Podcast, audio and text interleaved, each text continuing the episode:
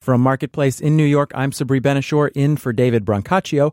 In 2017, there were more than 1.3 million homeless students in the U.S. That is more than double the number a decade before. And it's putting added pressure on schools that are responsible for identifying those students and getting the services that they need. Maine Public Radio's Robbie Feinberg takes us inside one rural school district. Here, this box is out. You can dig through this. One. Cecilia Siriani's small office at Massabesic High School can sometimes get a bit messy. Piles of donated clothes and boxes of snacks fill cabinets and shelves.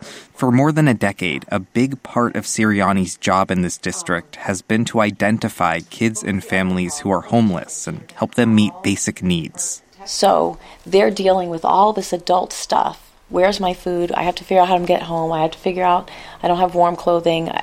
And they're trying to just fit in and be regular kids.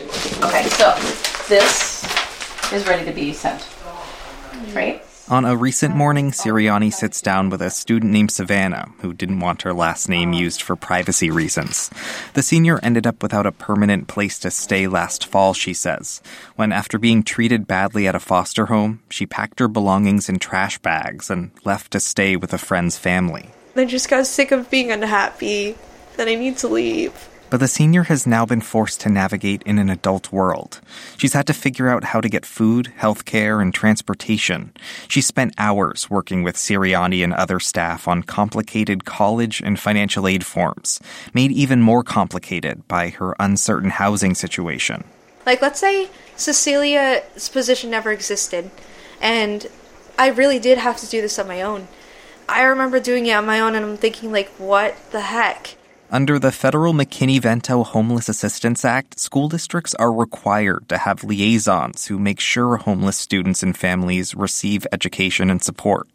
But Barbara Duffield, the executive director of Schoolhouse Connection, a nonprofit advocacy group that works on youth homelessness, says in the past many districts haven't been aware of the prevalence of the issue or haven't had adequate funds and staff to focus on it but to be able to have dedicated resources such that the person can spend more of their time, that can be a challenge uh, with, with limited funding. But Duffield says that's starting to change. When lawmakers reauthorized the law in 2015, they required school districts to make homeless students more of a priority. I'll do is I'll scan this into my computer.